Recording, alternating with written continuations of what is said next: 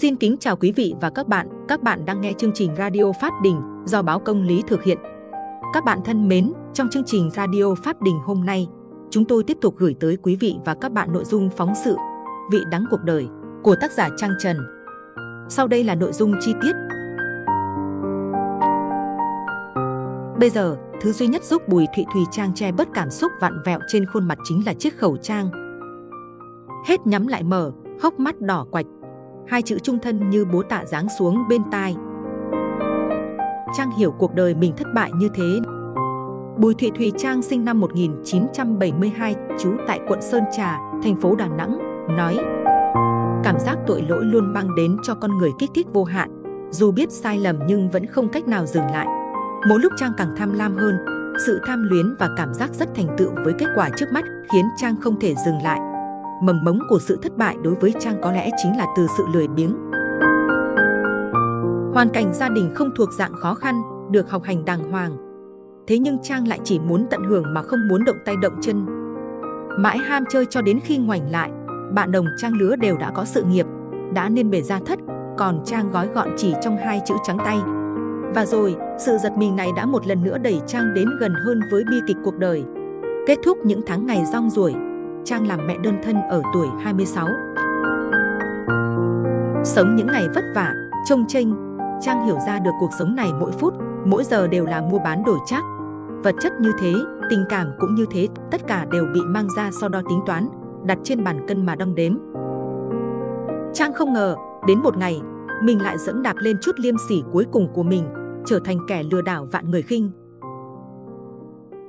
Đà Nẵng là nơi Trang sinh ra và lớn lên, cũng là nơi chứng kiến những thăng trầm của cuộc đời mình. Vì vậy cô quyết định tìm một chốn rừng chân mới, với ý nghĩ biết đâu hợp phong thủy cuộc đời sẽ khác. Trang quyết định vào thành phố Hồ Chí Minh tìm kiếm cơ hội cũng là cố để cắt đứt quá khứ. Cuối cùng, một lần nữa Trang đã đầu hàng. Với một người không có nghề nghiệp ổn định thì nơi đất khách quê người chỉ là miền đất hứa. Trang khăn gói quay về. Trang nói, nghề nghiệp của cô là buôn bán. Vậy nhưng cô thực buôn bán thứ gì thì không ai biết được chỉ thấy là ở chỗ những người đã từng tiếp xúc với Trang lại tin tưởng cô, rất tin tưởng. Trong thời gian quay về lại Đà Nẵng, Trang có mối quan hệ tình cảm với Nguyễn Văn Tuân trú tại quận Ngũ Hành Sơn. Từ đó hai người đi thuê phòng khách sạn sống với nhau như vợ chồng. Cũng thời gian này, người ta thấy Trang có cuộc sống sang chảnh, có dáng dấp của người làm ăn. Từ cái mắc tự gắn lên mình, Trang bắt đầu mở rộng các mối quan hệ mà người đầu danh sách chính là bà Ngô Thị Kim Oanh chủ khách sạn Trang thuê bắt đầu đưa ra những thông tin gian dối trong việc kinh doanh, biến hóa những người bình thường trở thành những người có tiếng trong giới làm ăn Trang đã chiếm được lòng tin của bà chủ khách sạn.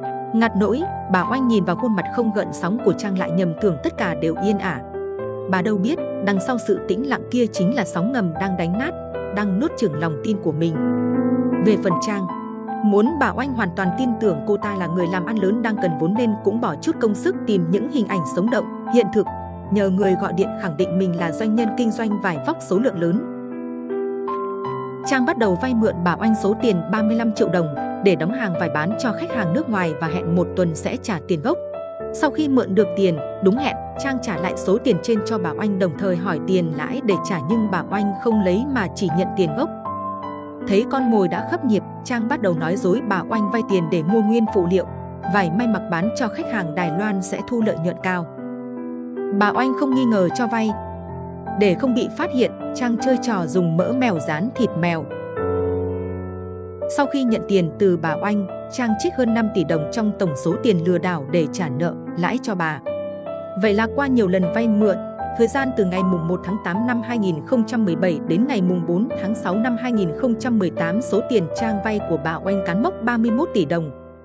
Ngoài lừa bà Oanh, Trang còn lừa của bà Nguyễn Thị Thu Huyền, trú tại quận Hải Châu, thành phố Đà Nẵng số tiền 850 triệu đồng. Với bà Huyền, Trang nói dối cần tiền chung chi cho cán bộ ngân hàng ABC chi nhánh Điện Biên Phủ, Đà Nẵng để giải ngân khoản vay 2 tỷ. Để bà Huyền tin tưởng, Trang nói đã thế chấp căn nhà thuộc sở hữu của mình ở địa chỉ Lê Văn Sĩ, thành phố Hồ Chí Minh, trị giá 9 tỷ đồng tại ngân hàng ACB để nhận tiền vay. Trang đã làm xong các thủ tục vay thế chấp nhưng không hiểu vì sao chưa nhận được tiền. Sau đó Trang tiếp tục đến gặp bà Huyền hỏi mượn tiền nhiều lần để lo cho hải quan làm nhanh thủ tục xuất lô vải lấy tiền trả lại cho bà. Trang không quên gửi hình nhiều cây vải và container qua điện thoại của bà Huyền nên bà Huyền tin tưởng. Đến hạn trả nợ, Trang không trả nên bà Huyền liên tục đòi. Vào thế buộc phải trả, Trang đã nhiều lần chuyển khoản trả tổng số tiền 405 triệu đồng, còn lại 445 triệu đồng. Cùng với đó, số tiền hơn 26 tỷ Trang lừa của bà Oanh, ả à đã cùng tình nhân tiêu xài hết. Khi không còn khả năng trả nợ, các bị hại làm đơn tố cáo, Trang bỏ trốn và đã bị cơ quan cảnh sát điều tra, công an thành phố Đà Nẵng truy nã đặc biệt trên toàn quốc. Tại tòa, Trang khai nhận toàn bộ hành vi phạm tội của mình, cũng thừa nhận đến hiện tại bản thân không có khả năng để khắc phục hậu quả. Khi hội đồng xét xử đặt ra nhiều câu hỏi về các đồng phạm trong vụ án, Trang có phần bối rối nhưng cuối cùng vẫn quả quyết do một mình bản thân gây ra. Vốn trong cuộc sống, con người đối với con người cần phải có niềm tin, vì niềm tin sẽ làm nên những điều tử tế. Vậy nhưng, ở một góc độ nào đó khi bản chất của một số người bị sói mòn thì họ lại dùng những điều tử tế của người khác để thực hiện mục đích của mình mà bất chấp hậu quả. Vụ án này là một minh chứng. Trang đã lợi dụng triệt để lòng tin của bà Oanh và bà Huyền để làm điều tồi tệ.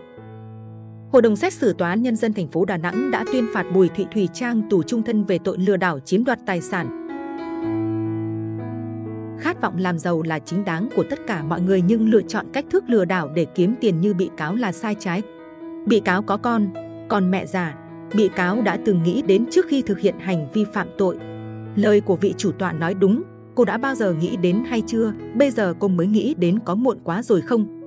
Chiếc khẩu trang trên mặt phập phồng liên tục, trung thân nghĩa là Trang đã hết cơ hội để làm lại cuộc đời. Bây giờ thì vị đắng chát mà Trang cảm nhận được thực sự đã đậm lên rất nhiều.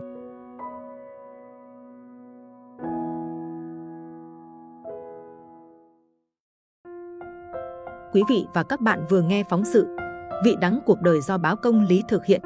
Cảm ơn quý vị và các bạn đã quan tâm theo dõi. Hẹn gặp lại quý vị và các bạn trong những chương trình tiếp theo.